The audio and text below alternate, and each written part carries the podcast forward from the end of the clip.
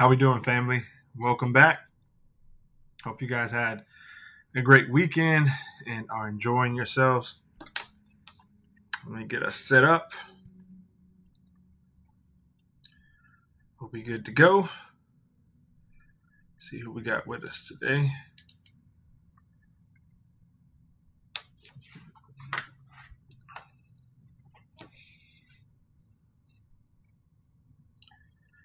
Don't see anybody yet.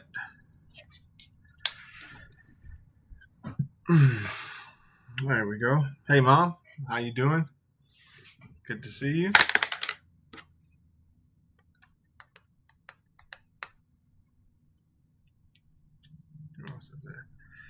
And another mom. The moms are rolling in strong tonight. Hi, moms. How y'all doing? That's pretty cool that we get to uh, hang out and do this together.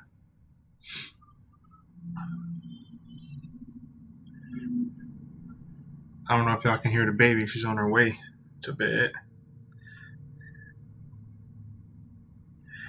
I will be here and not here. My grandson just came over and has a broken arm.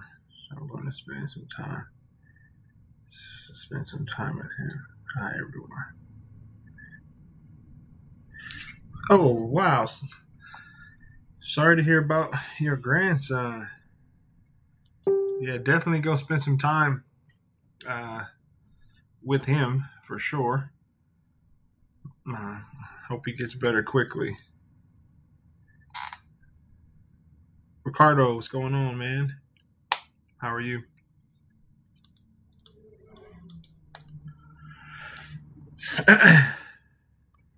yeah.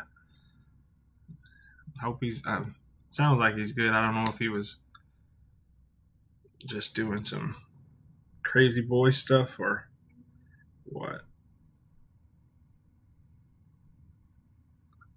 That's see, I just said it. I just said it. I didn't know how he did it. I didn't know what was going on, but I thought it might be something like that. Yeah, it happens. Well, we still hope he he uh, gets better soon. Keep him down. He he's got to work on his his drifting skills. So he's got to get back out there. Got to get him a speedy recovery. Um, Michelle, we are going to start in the book of Galatians tonight. Um, basically, if you guys read, and I know you mentioned it last week, so decided maybe we'll just jump in there. Course, you can always go back and watch if you're missing tonight. You can go back and watch it, or we can cover something else. I'm totally fine, open with whatever you guys want to do. Just let me know what you guys want to do, and that's what we'll do.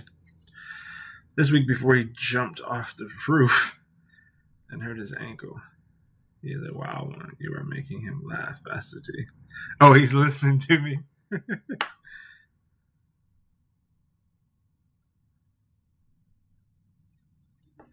Yeah, he's got to he's got to work on those drifting skills. There is a a Netflix uh, show. I'm trying to think of the name of it,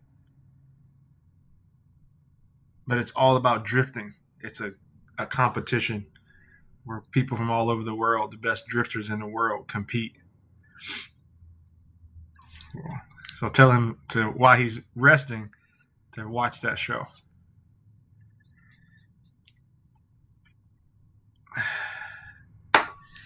All right, let's uh, pray and then we'll get started. Lord, we thank you for another day of life. We thank you that so many of us are here, alive, and healthy. We thank you that you are a God who's in control. And I pray that that reality would provide us with tremendous comfort and peace, just knowing that you're in control. You you are working this thing out. No matter what it might look like, no matter how we feel, help us to embrace the reality that nothing is beyond the scope of your power and authority. And that we get to see that Jesus holds everything together and that everything is under his feet. And so I pray that that would give us comfort. Um, just one way or another, that we would recognize that we don't have to be afraid or worry or doubt. We can trust and believe that you're in control. I pray that as uh, we open the book of Galatians tonight, Father, that you would speak to us, give us uh, not just clarity, but help us to receive your truth in a way that it produces tremendous fruit in our lives that would benefit other people.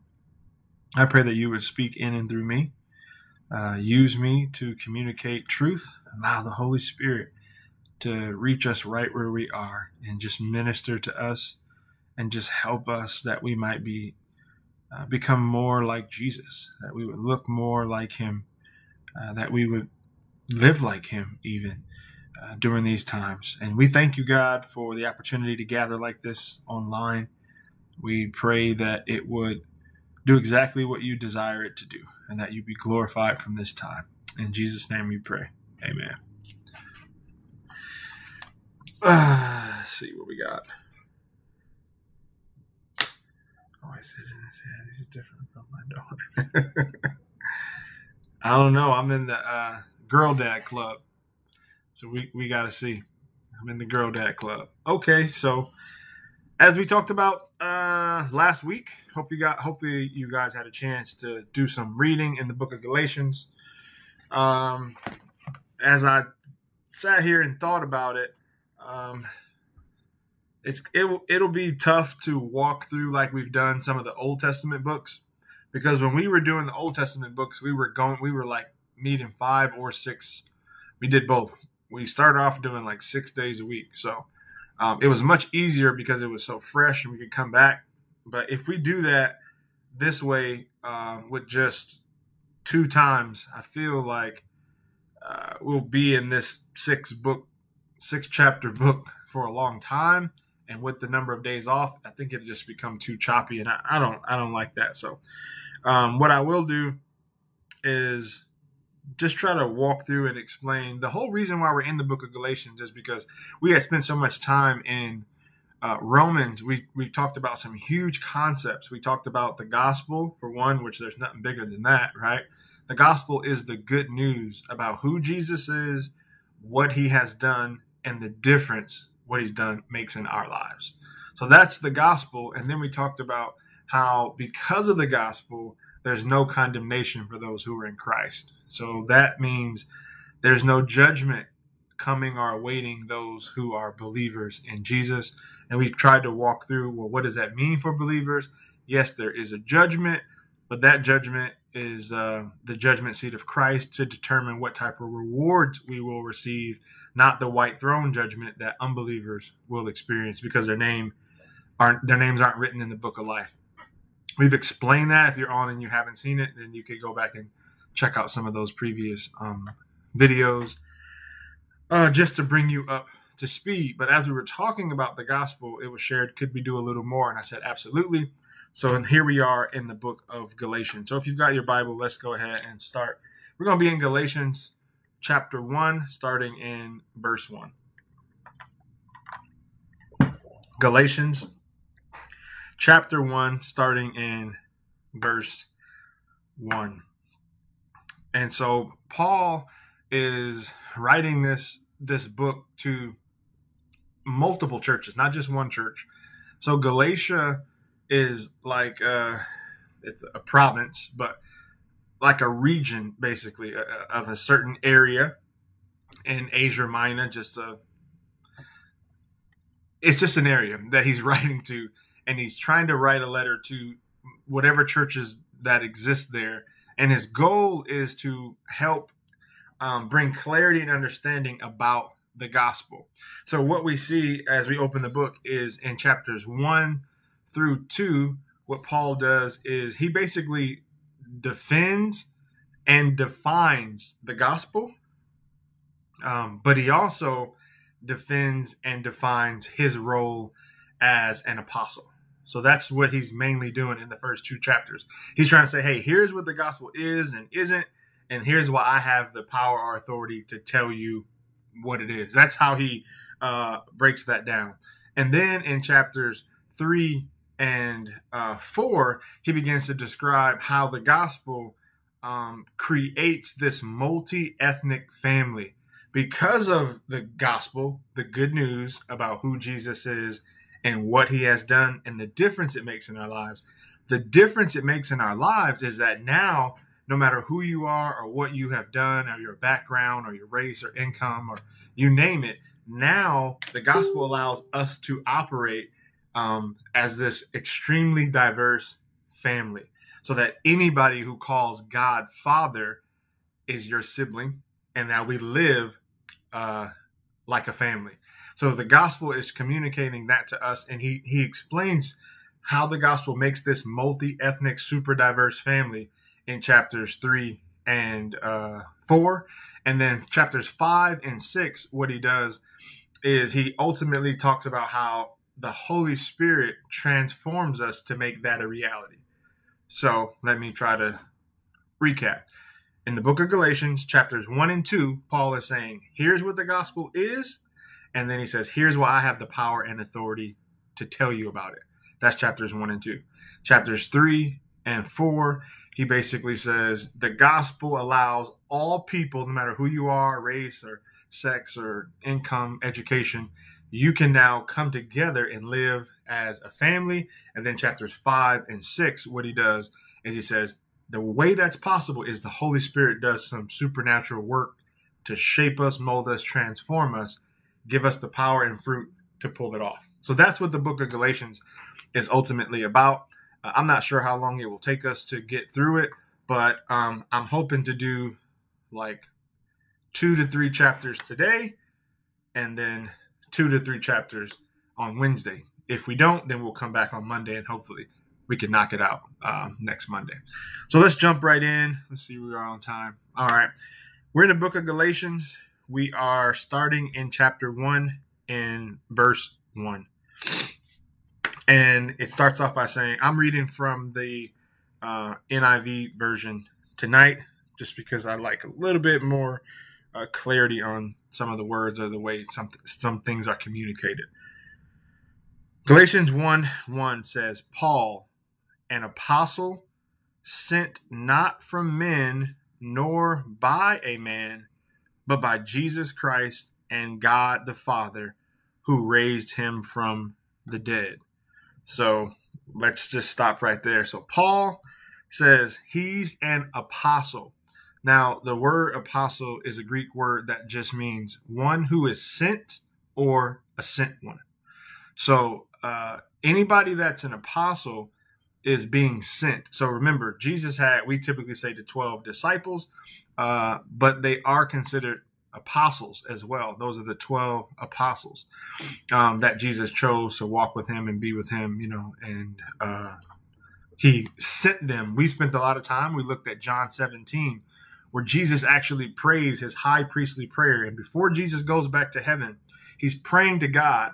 And I told you, it's like his, if he were to make a wish, you know, a birthday cake and he got candles in it, what does Jesus wish for? What is he praying for? What is he asking God for? What's on his big prayer list? He tells us in John 17. And his prayer is that the church, we, would be one. And then he, he also wants them to know that he is sending them in the same way that the Father sent him. So the idea of being sent to live and serve, to be the hands and feet of Jesus, is an idea that Jesus is the one who creates, first of all. But that's what the word apostle means. It just means one who is sent. And so when you look at what he says, he says, Paul, an apostle, a sent one. Sent, it kind of explains it. Paul, an apostle, sent not from men nor by a man. He's saying this is not an earthly physical thing. He says, but by Jesus Christ and God the Father who raised him from the dead. So he's just making clear that I'm I'm being sent by Jesus and the Father, not by any human, not by any church, not by anything like that. Verse 2 he says, "And all the brothers and sisters with me to the church in Galatia." So this is just the way he does uh, some of his greetings. He will continue in verse 3. He says, "Grace and peace to you from God our Father and from the Lord Jesus Christ, who gave himself for our sins. He's already kind of explaining the gospel. He says, Jesus Christ, who gave himself for our sins to rescue us from the present evil age, according to the will of our God and Father, to whom be glory forever and ever. Amen. So that's Paul's uh, introduction, basically. So he says, Hey, this is Paul writing. I'm an apostle. I've been sent, not by any human, not by any church, not by a group of men, a group of leaders, but by Jesus Christ and the Father himself. That's who sent me. Verse 6, he says, I am astonished that you are so quickly deserting the one who called you to live in the grace of Christ and are turning to a different gospel. So he's blown away. He says, I cannot believe what I'm seeing with my eyes right now. I'm astonished that you are so quickly turning away. Look at how he says it. Uh, you're deserting the one who called you to live in the grace of Christ and are turning to a different gospel. Such, such powerful, powerful words. So he says, Here you are. Now, Paul had originally planted this church. And Paul took missionary journeys. Why did Paul take missionary journeys? Because he was sent by Jesus to do what? To go and tell the gospel so that he could make disciples. People who would give their lives to following Jesus, to living for Jesus, to getting to know Jesus, and living like Jesus lived. And so Paul began to do these journeys, all traveling, you know, all over the place, uh, trying to share the gospel.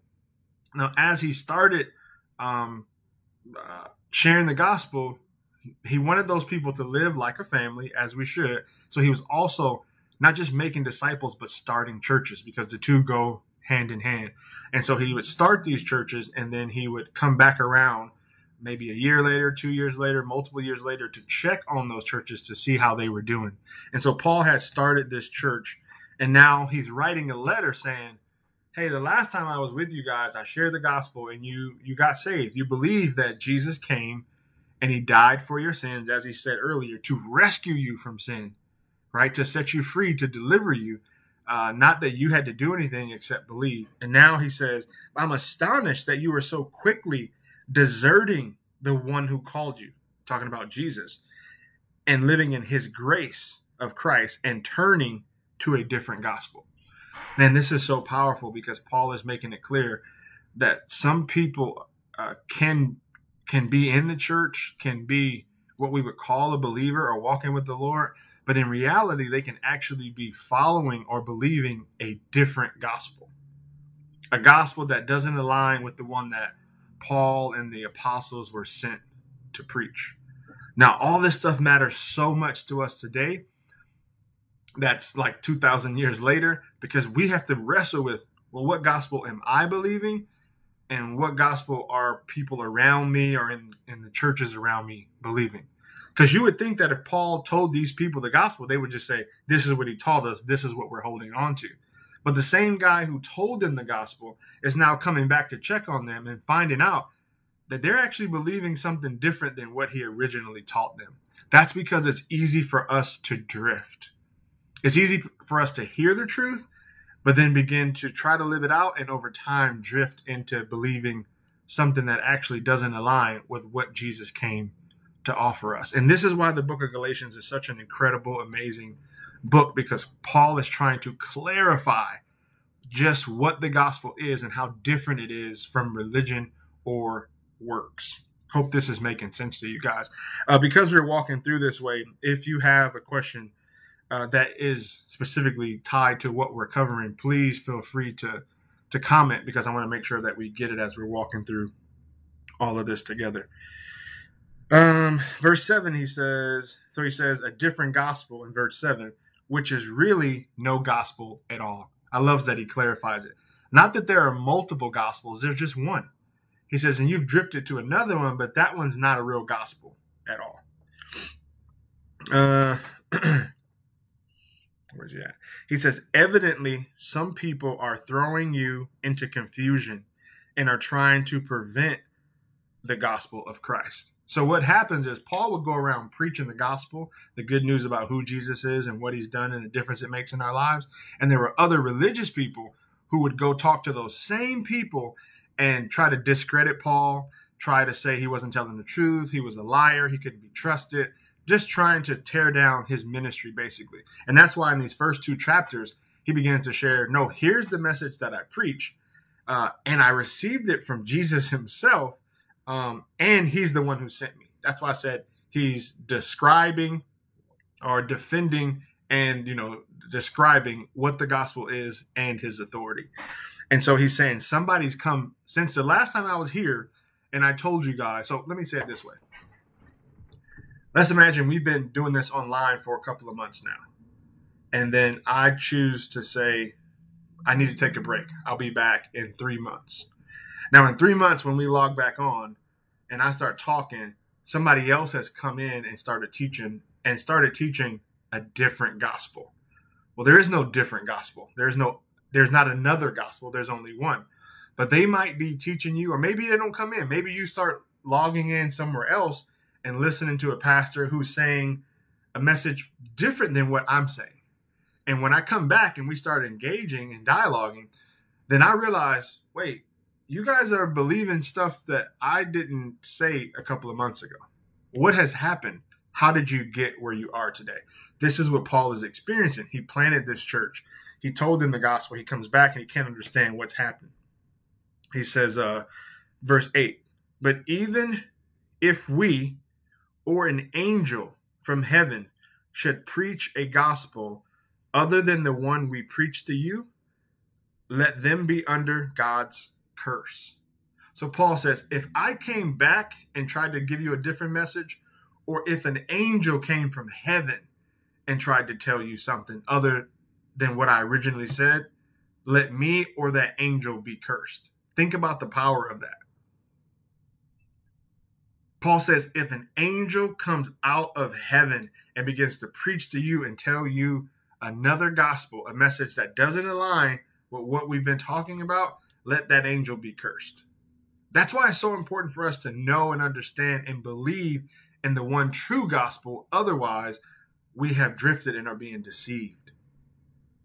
And it's so much, it's so powerful that he said, let that angel or himself be cursed. Verse 9, he says, as we, as we have already said, so now I say again if anybody is preaching to you a gospel other than that, then what you accepted, let them be under God's curse. Man, that's powerful. In a day and age where pretty much all of our church gathering happens online like this, and so many are listening to messages and people maybe may, maybe way more than you ever did because you can't gather physically anywhere and people are just maybe hungry to hear something or to learn something or to you know grow in god which is a great thing by the way.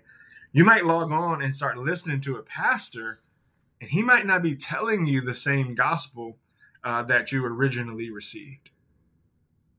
Now how do you know the difference? That's why it's so important for us to hear and understand exactly what Paul is going to describe as the one true gospel here, so that um, you can know and recognize when somebody's giving you a different one any other place. Does that make sense? Let's see, we got Ricardo. Would it be twisting scripture to say that some churches can be cursed? All the churches vary in gospels, right? or why differentiate, between evangelists, Lutheran, Calvinists, etc. The question may be out of the scope of this talk. No, it's not. Um, well, if the church is not preaching the gospel, then yes, that church itself would be cursed. Um, because Paul makes it clear, not just the church, but if an angel were to come out of heaven and give you any other message, let that angel be cursed. That's how important the gospel is. So, um, I'll, uh, Romans 1 16, Paul is saying he's not ashamed of the gospel because it's the power of God unto salvation for all who believe. There is no salvation, people coming to Christ, being saved, becoming Christian, going to heaven, living for eternity. That all Holy Spirit, that doesn't exist unless people actually believe the gospel. That's why the gospel is so important and there can't be other gospels. Now, what you're referring to is just uh, different denominations. So denominations are not, or at least they should not be, preaching or teaching any other gospel. And the moment they do, technically they're no longer what we would call Christian. So they wouldn't they wouldn't they are not under the umbrella of teaching a different gospel. Just within their church, they're different. They believe different things. So, for example, um, one church might believe that for Baptist church that a person needs to be submerged, you know, fully immersed in water in order to be baptized. While there could be another church that says you can just pour water over their head or sprinkle. And so because they can't agree, they might start their own church, which has happened by the way. But the reason I point that out is because the method of baptism does not determine what gospel they preach. So that that's not that doesn't uh, affect that issue. Good question. Verse 10, Galatians chapter 1, verse 10. So, I mean, man. I can't see your face, so I'm not sure if you guys are sitting listening or if you watching dishes somewhere. But what I do want to say is I'm taking so much time because if you think about what Paul is saying, he says there's only one gospel and that has to be preached. But people want to give you a different one, but there really is no other one. And if somebody were to do that, don't listen and let them be cursed. That means this whole gospel idea is huge. That's that's what that's trying to communicate to us. And I hope we take we walk away with that.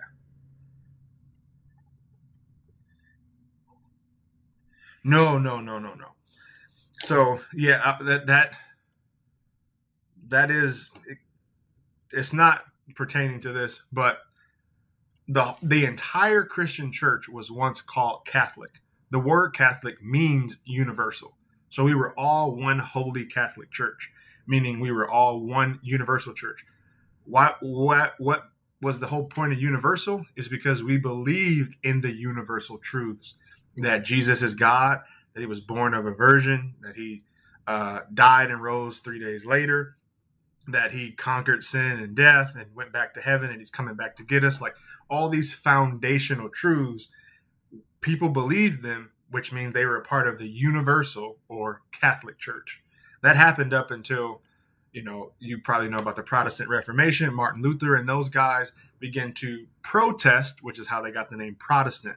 They were protesting against the Catholic leaders because they were saying what you're teaching and doing does not align with what the Bible says and so there was a split between the universal church, between Catholic and Protestant or Protestant, which is how you got that. Now, under the Protestant umbrella, you've got all the denominations you basically named with Lutheran and Baptist and Methodist, and they're all Protestant. So they just have things that's called them to, them to uh, split down the line.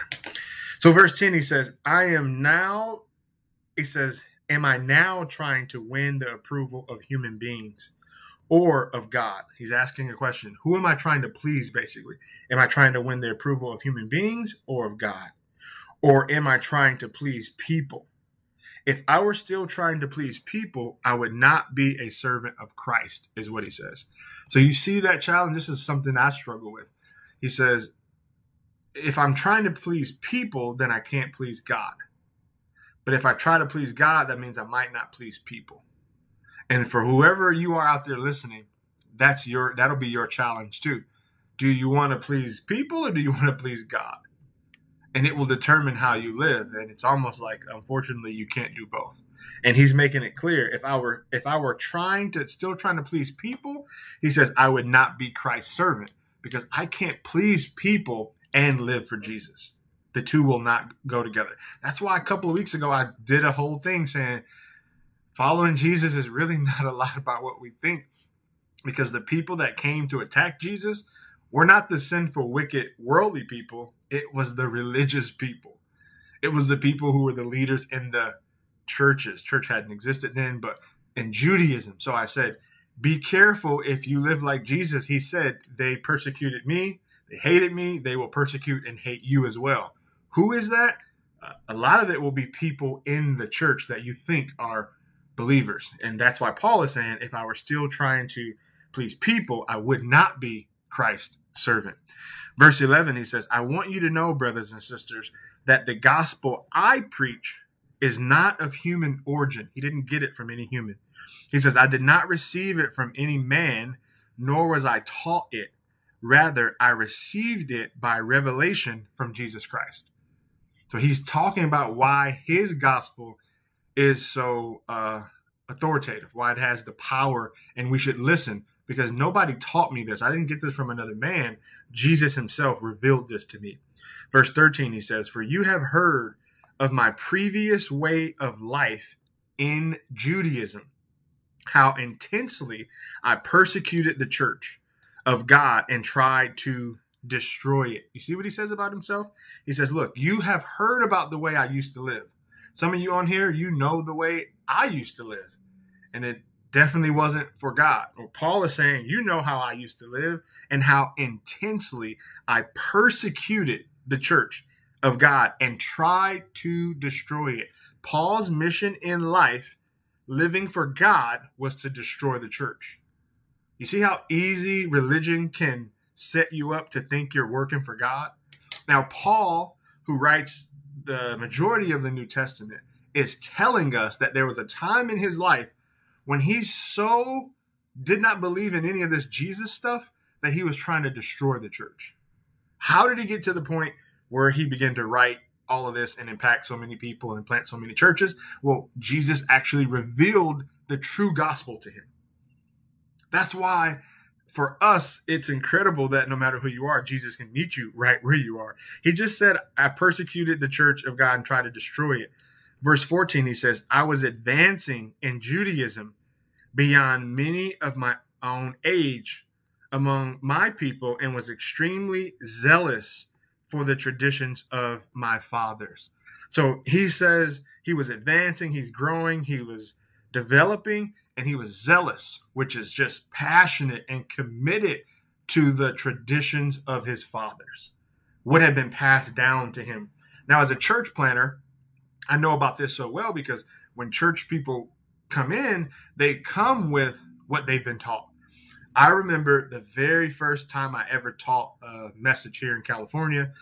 Um, one a young guy came in the service, and uh, an older guy was there as well. And the guy came in with a hat on, and the older guy told the younger guy, "Take that hat off in God's house." Um, which honestly, he did that for all the right reasons. He was trying to do what he was taught would bring glory and honor and reverence to God. But he did that at the offense of another person. So I had to stand up and say, not at this church. That's not going to happen here. You can keep your hat on.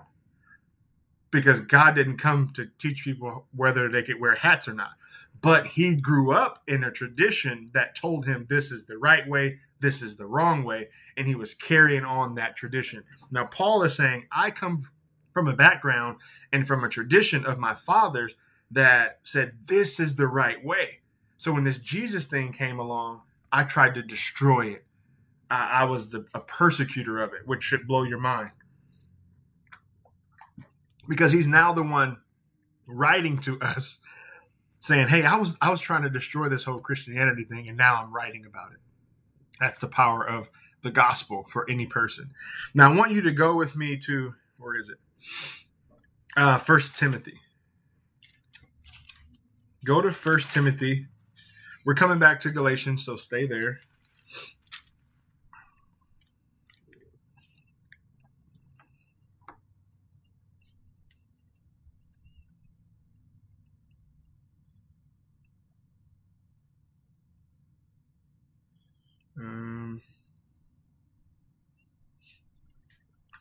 I'll keep my Galatians here and read from another book. First Timothy chapter one. I'll keep this open. We'll go right back to Galatians. Uh, First Timothy chapter one, uh, verse twelve. First Timothy chapter one, verse twelve. Excuse me. And this is Paul speaking again.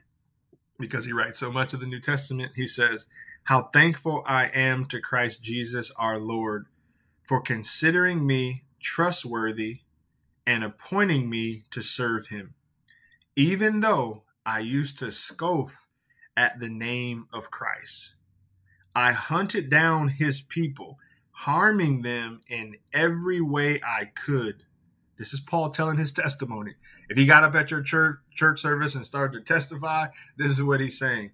He says, "Hey, thank God he's been so merciful to me and entrusting me with this tremendous ministry, even though I used to scoff at the name of Christ. Just just that crap, I don't want to hear that crap." He says, "I scoffed at the name of Christ. I hunted down his people, uh, harming them in every way I could." But God had mercy on me because I did it in ignorance and unbelief. He says, Oh, how kind and gracious the Lord was. He filled me completely with faith and the love of Christ Jesus. Look at verse 15. He says, This is a true saying, and everyone should believe it. Christ Jesus came into the world to save sinners, and I was the worst of them all. Paul says, I was the worst type of person you can imagine. You think you're bad? Paul saying, I was, I was trying to, dis- not just that I was living like a sinner, I was also trying to destroy the church in every way I could. He says, I was the worst of them all. Verse 16, but that is why God had mercy on me. Mercy, not giving Paul what he deserved. Same way he has mercy on us. He says, God didn't give me what I deserved. He had mercy on me so that, that's the purpose, so that Christ Jesus could use me as a prime example of his great patience with even the worst sinners. So, why did God use Paul? so that, it tells us, Christ Jesus could use me as a prime example of his great patience with even the worst sinners. You think you're bad, or you know some people who think they've done too much or gone too far? Paul says, I'm the chief of sinners. I was the worst one. Not just that I didn't believe in God in the church, I tried to destroy it. And now I'm preaching that same message. And God used me to show even people who hate it and want to destroy it can be converted, can be transformed uh, by the power of the gospel. And God uses me to show how God loves and has mercy and patience with even the worst type of people. He says, Then others will realize that they too can believe in him and receive eternal life. Glory and honor to God forever and ever. He is the eternal King, the unseen one who never dies. He alone is God. Amen. So, as we go back to Galatians and we're looking, I wanted us to see when Paul is saying what he used to do, we jump to First Timothy to see how Paul given his testimony that he tried to destroy the church and God used him to show the worst of people that if he can change Paul, he can change you and me and whoever we know that think they've gone too far. Paul is an example for us to follow. Back in Galatians chapter 1, picking up in verse 15, he says, But when God who set me apart from my mother's womb. So God creates us with purpose. You have been put on this earth for a purpose. Your DNA, you know, your fingerprint, a swab of your mouth or pull of your hair says you are uniquely made. There's no one else in the world like you. You have been put here for a reason. And Paul says what his reasons was. But when God, who set me apart from my mother's womb, I was created in the womb for a purpose and called me by his grace, was pleased to reveal his son in me. Not that he revealed his son to him, that he got to see him, but Jesus was revealed inside of him. Remember, we talked about God wanting to come and live inside of us, to live in and through us through the power of the Holy Spirit. Well, Paul is pointing to this that he revealed his son in me so that, here's the purpose, I might preach him among the Gentiles. Now, remember, when Jesus originally came to the earth, uh, what he did ultimately was he was coming to, to fulfill the, the promises and the prophecies of the Old Testament Jewish people. Remember the Jewish people? If you were with us in those studies, we spent a lot of time walking through reading the Old Testament and the promise that uh, God would send a seed and he'd be the Savior and the Messiah. Well, the Jewish people were waiting for that. In fact, they still are today since they don't accept Jesus as the Messiah. They're still waiting for G- the Messiah to arrive. We, however, believe that Jesus was or is uh, the Messiah. So what he's saying, what's happening here, is Paul saying, "Well, God is sending me to preach to all the non-Jews. Everybody that's not a Jew, that's who my ministry is going to be to. Because if we remember from the beginning, that was God's plan. He had told Abraham that Abraham and his family, the Jewish folks, would be a blessing to the nations, all the Gentile people, the non Jews. So Paul is saying, here's God's way of fulfilling all of that. He's going to use me to preach to the Gentile. He says, My immediate response was not to consult any human being. I did not go up to Jerusalem to see those who were apostles before me, but I went to Arabia. Later, I returned to Damascus. So Paul said, after Jesus gave me this revelation, I didn't go up to Jerusalem, which was the headquarters of the church at that time, to figure out what am I supposed to do? Tell me, explain, teach me. He says, I didn't do that. He says, I went to work. Verse 18 says, Then after three years, I went to Jerusalem to get acquainted with Cephas, who which is Peter. You guys know the story of Peter, and stayed with him 15 days. I saw none of the other apostles, only James, the Lord's brother. I assure you before God that what I'm writing you is no lie. He says, Then I went to Syria and Cilicia. I was personally unknown to the churches of Judea that are in Christ. They only heard the report. He said, None of these churches knew me they only heard the report. The man who formerly persecuted us, tried to destroy us, is now preaching the faith he once tried to destroy. All they knew is the one that was totally against us, he's now on our side and preaching the message for us. That's all they knew. He says, and they praise God because of me. Beautiful, beautiful message. That's the power of the gospel. Let's go on to chapter 2. I see.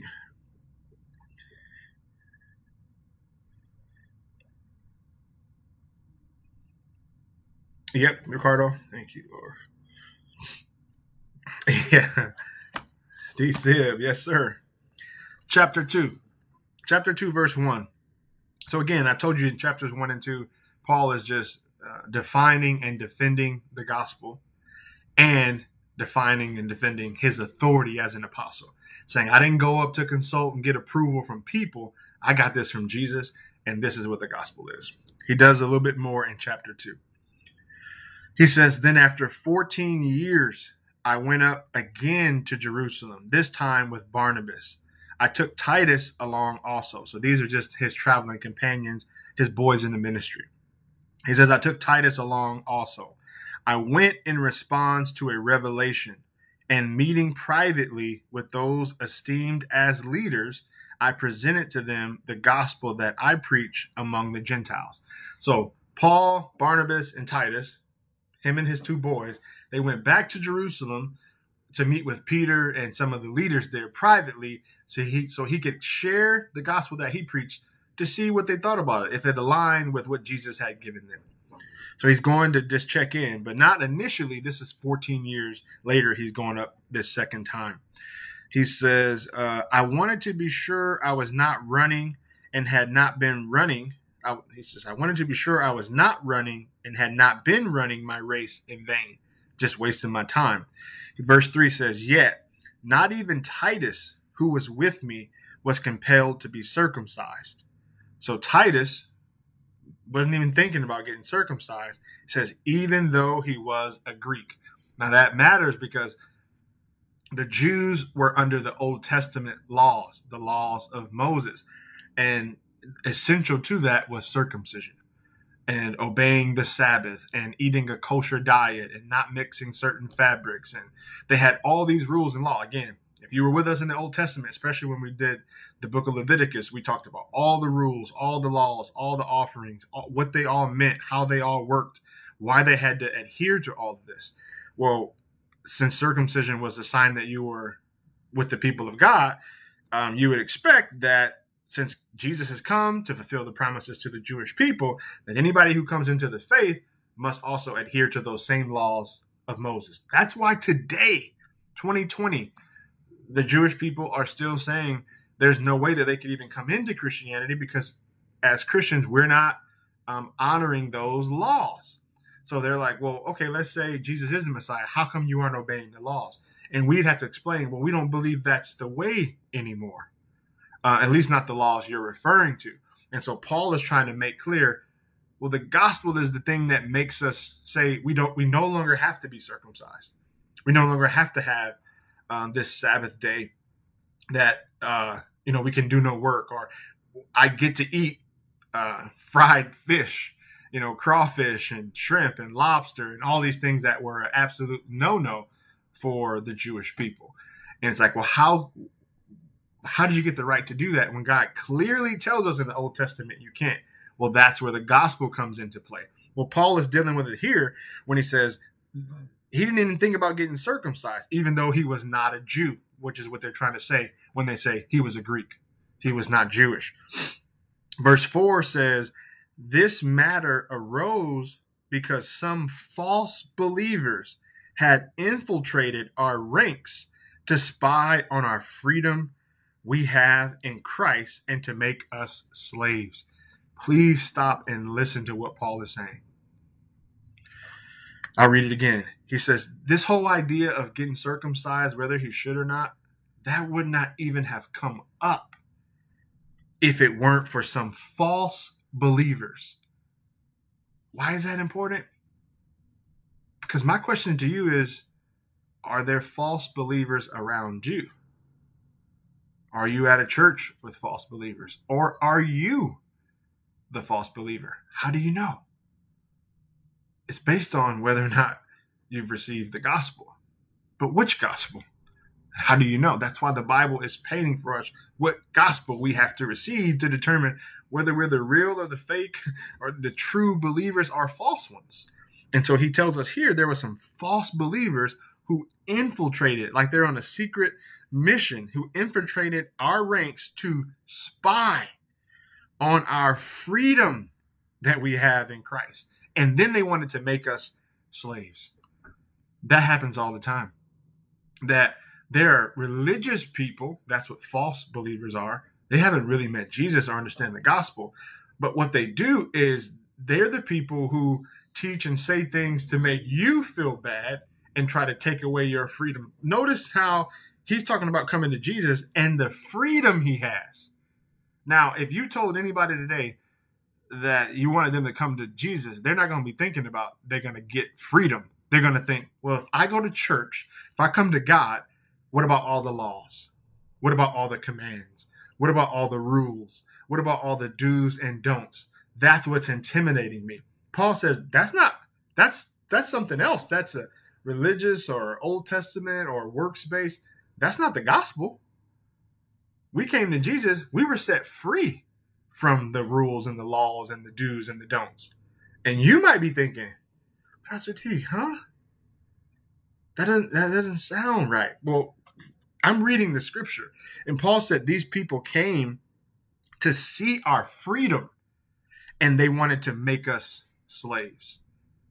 That's what they were trying to do. They were trying to make them be bound to these rules and laws again that they had already been set free from. Verse 5 says, We did not give into them for a moment, so that, there's the purpose, the truth of the gospel might be preserved for you. Why didn't we start following some rules or obeying some laws or give in just a little bit? Because then that would have watered down the gospel that me and you hear today. And we would have thought the gospel is about being in slavery or trying to follow rules or laws. And they said we could not listen to that at all. Now, again, I could spend the whole night talking about how big of a deal that is that he's saying he didn't get circumcised that means you are not a part of the people of God. That's what that would have meant to the Jewish people. So, how can you say you're a believer or a follower of God and then not get circumcised. There's just no way they could put that together in their head. And he said, and we didn't even consider it because if we would have, then future people would have thought, well, here's what I have to do to be saved, because that's what Paul and Titus did. But he said, no, we did it so that you realize there is no work, there's nothing we can do to be saved. That's where he's going ultimately. He says, I, we want it to keep the truth of the gospel, it might be preserved for you. Verse 6 says, As for those who were held in high esteem, the leaders, whatever they were makes no difference to me. We weren't listening to them because they were the leaders of the church. And like, oh, we better do what they're saying. He said, that didn't make no difference to us. We knew the gospel. And he says, God does not show favoritism. They added nothing to my message. Verse 7 On the contrary, they recognized that I had been entrusted with the task of preaching the gospel to the uncircumcised or to Gentiles, just as Peter had been to the circumcised. So Peter was the main apostle, sent one to the Jews, and Paul was the main to the Gentiles. And they recognized that after meeting with Paul some 14 years later. Verse 8 says, For God, who was at work in Peter as an apostle to the circumcised, was also at work in me as an apostle to the Gentiles. James and Cephas, which is Peter, and John, those esteemed as the pillars, those are the three close ones, closest ones to Jesus in his inner circle. He says, Those three gave me and Barnabas the right hand of fellowship when they recognized the grace given to me. They said, You are our brothers. God has met you and revealed this to you. You're one of us. You're part of the family. They agreed that we should go to the Gentiles and they to the circumcised. All they asked was that we should continue to remember the poor, the very thing I had been eager to do all alone. Then, verse 11, here's what he says in 11. When Cephas, now Cephas just means Peter. So Paul says, he's the leader to the Gentiles, Peter's the leader to the Jews. And when Peter came to Antioch, now Antioch was a Gentile city that was uh, made up of uh, uh, primarily of uh, Gentiles, so non-Jewish people. Um, and so he says when Peter basically came to Antioch, the church with a whole bunch of Gentiles, I opposed him to his face because he stood condemned. So Paul said I had to call out Peter when he came up here and started hanging out with the uh, the Gentiles. So I think about it or try to communicate it. Think about it racially. It's just like white and black. And so here's this predominantly white church. Here's this predominantly black church, and yet they say we're all one. But then let's say a guy from the white church goes to the black church, and Paul's saying, I had to during that occasion, I had to oppose him. I had to call him out to his face publicly when he got there. And it's like, whoa, that's he's the pillar of the church. What how did that work? He explains to us in verse 12. He says, For before certain men from James came from James, he used to eat with the Gentiles. So they said Peter was hanging out, this Jew was hanging out with these Gentiles, and they was hanging out and having a good time. But then some men came from a predominantly Jewish uh, gathering, and look what happened. He used to eat with them, but when they arrived, he began to draw back and separate himself from the Gentiles because he was afraid of those who belonged to the circumcision group, meaning the Jews. The other Jews joined him in his hypocrisy so that by their hypocrisy, even Barnabas was led astray. When I saw that they were not acting in line with the truth of the gospel, I said to Cephas in front of all, You are a Jew, yet you live like a Gentile and not like a Jew. How is it then that you force Gentiles to follow Jewish customs? That needs to be unpacked, and we're close to running out of time. But here's what's happening. Um, there's a cultural class. Uh, there's a cultural clash. Um, cultures are colliding at this point. There's also ethnic and racial um, uh, superiority that is taking place right here in this passage. Because the Jews saw themselves as the chosen people of God, which they were. They were no different than a Christian today. Christians are people who God has poured out his spirit on. Their eyes have been opened. They've received the Holy Spirit. And now they understand who God is and they're learning what they're supposed to do. But they exist in the world so that they can tell and help other people. That's what Christians are here for. That's why we don't go to heaven when we get saved. God leaves us here to be his image bearers. Well, the Jewish people were the people that God had called and chosen in the Old Testament to tell the rest of the world about who God was.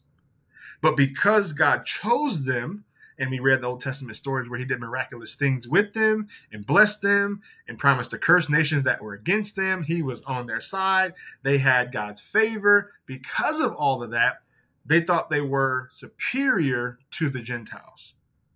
And they wanted nothing to do with them. And then God had given them rules and laws about not behaving like them not doing what they do. In the same way that as a Christian today, God tells us not to live like the world, not to think that we are better than them, but also not to embody their culture, their their values, and their way of life, but to lead by example from our kingdom, which is in heaven. Why why I say all that is because now when Jesus came, Jesus began to call people from the Jews and the Gentiles to the church. And they were all saved and considered equal. In fact, they were to be one body, one church, one family. But it's like, how are we going to do that? Because we've always seen ourselves as superior and them as inferior. And now we're equal and now we're all one. Well, Peter, as a leader of the church, he knew this message. You go back and read the book of Acts, you'll see that, that Peter knew that God wanted the Gentiles to be a part of his church um, when Paul went up 14 years later to consult with him about the gospel he was preaching to the Gentiles, he didn't say anything he was doing was wrong. In fact, he went to Antioch to visit them to hang out. Uh, and in Acts chapter 11, verse 26, it's in Antioch that Christ, that believers were first called Christians at the Antioch church. So um, here it is in this minority church that they're first called Christians, and Peter makes his way to this minority church and while he's there, he's hanging out with all these minorities, he's eating with them, and everything is going great. But when some of his boys come who aren't minorities, he begins to disassociate himself with them. And he stops hanging out and eating with them. And because Peter is the leader of the church, guess what happens?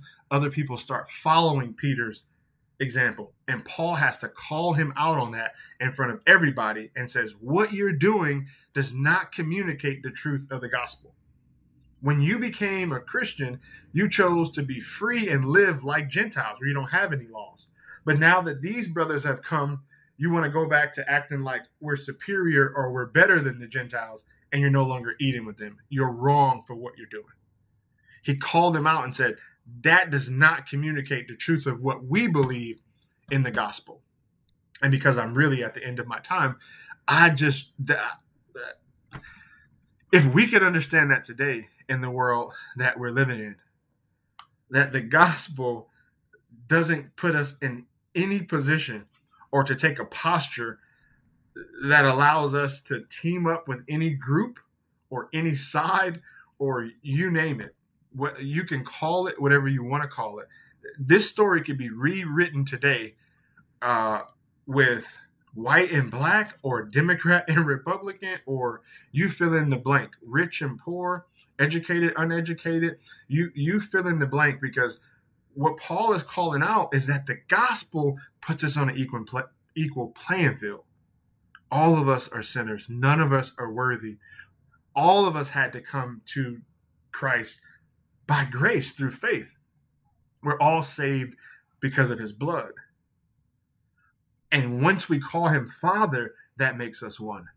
Now, today, if I go out and preach the gospel, to Christians who happen to be Democrat and Republican, my call would be whatever secondary issues you have or believe in, your primary identity is a believer.